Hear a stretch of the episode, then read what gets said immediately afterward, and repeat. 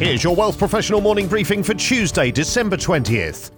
Canadian households are facing a sharp rise in the amount they pay for their debts relative to their income, according to T D Economics. In late twenty nineteen, Canadian households' debt service ratio peaked at nineteen percent, but the pandemic's record low interest rates was a trigger for many people to opt for variable rate mortgages and other borrowing. T D's report highlights that the share of mortgages that were variable rates soared from just six percent in the last quarter of twenty nineteen to fifty-six percent by the first quarter of twenty twenty-two. Other credit also contributed to a six point two percent annualized increase in household debt during the pandemic. Disposable income grew by almost the same amount. However, since the start of the year, interest rates have increased from just zero point two five percent to four point two five percent and still have higher to climb. Economists at T D warn that D S R, which was just over thirteen percent at the start of the year, is set to escalate sharply without a significant reversal in interest rates and will peak early in twenty twenty-four. Even as household borrowing is projected to decrease, Increase,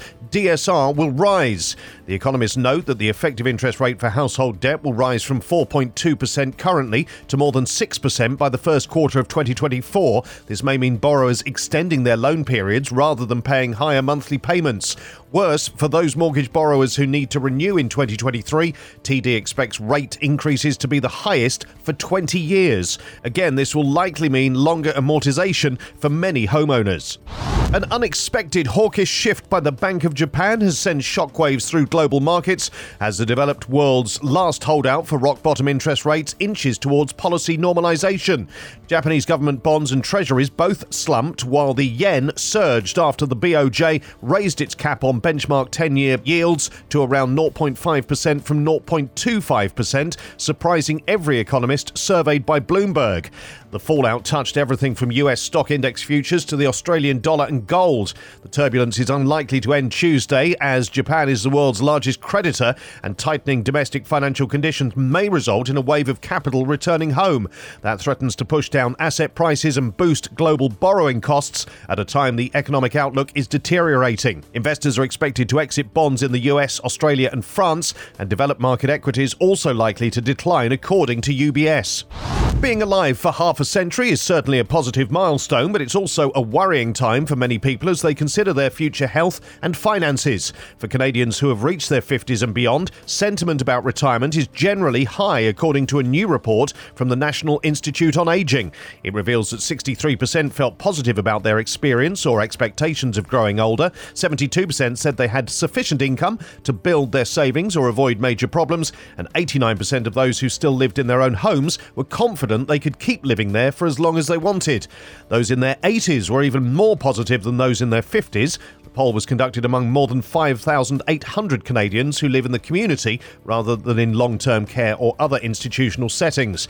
Despite the optimistic tone, there are concerns including social isolation, access to healthcare and ageism. Looking at the questions asked about finances, most respondents were positive, with most reporting adequate income to save for retirement or provide just enough for their retirement living. Almost two-thirds said they could access financial resources to cope with an unexpected emergency, especially among those aged eighty or older. The report notes that the optimism may not necessarily reflect actual financial situations. However, there is concern among working over fifties that they'll not be able to retire when they want. Almost four in ten said their finances would not allow them to retire when they had planned to, thirty-five percent said they would, and twenty-five percent weren't sure. While seventy-six percent of men aged fifty years and older said their income was enough for them, the share was only sixty-seven percent among women of the same age. Specifically on saving for retirement, thirty-seven percent of men said their income was sufficient for them to save from it, compared to just twenty-nine percent of women. These stories in full at wealth professional dot c a and in our newsletters. Plus, Feds face pushback over planned end to inflation-protected bonds. Most Canadian businesses are ready for a twenty twenty-three economic downturn. And why recession fears shouldn't dampen the twenty twenty-three energy outlook. For Wealth Professional Canada, I'm Steve Randall.